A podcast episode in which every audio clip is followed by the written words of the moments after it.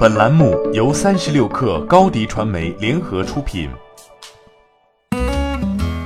本文来自三十六氪作者岳佳彤。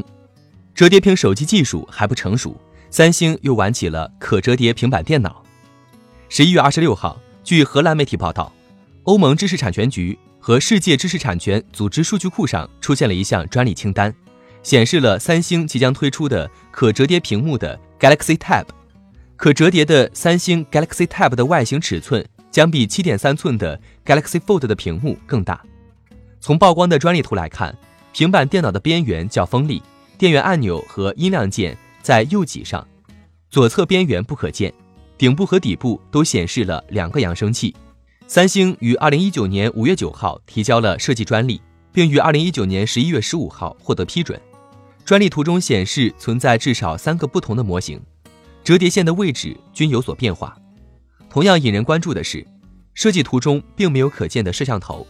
据媒体推测，三星有可能为这款折叠平板电脑提供屏下摄像头，屏幕展开后并无缺口可见，并且设备似乎可以进一步折叠。设计图显示设备还可将下部分屏幕用作键盘，内容显示在上方屏幕。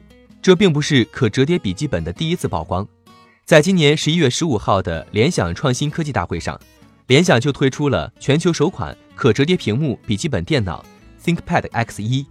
这款产品采用韩国 LG 公司合作生产的 2K OLED 可折叠显示屏，打开后屏幕大小为十三点三英寸，折叠之后是九点六英寸。早在二零一一年的时候，三星就开始在柔性屏领域进行尝试。并在今年首次实现了折叠屏手机 Galaxy Fold 的小规模量产。兴业证券在研报中称，今年是折叠屏手机元年，但市场正式展开应该在二零二零年以后。除了等待折叠屏面板技术进一步稳定，良率提升至可大量生产，偏高的定价也需要慢慢调整到多数消费者可负担的水平。可以预见的是，明年将会推出更多主打柔性屏幕的电子设备，因此。对于制造商而言，在早期阶段加入战场尤为重要，以便在柔性设备市场中获得稳固的市场地位。在用户不断追求大屏体验的趋势下，折叠屏无疑是下一个发展方向。但从目前的情况来看，折叠屏电子设备还要经历一段时间进行技术迭代和供应链技术更新。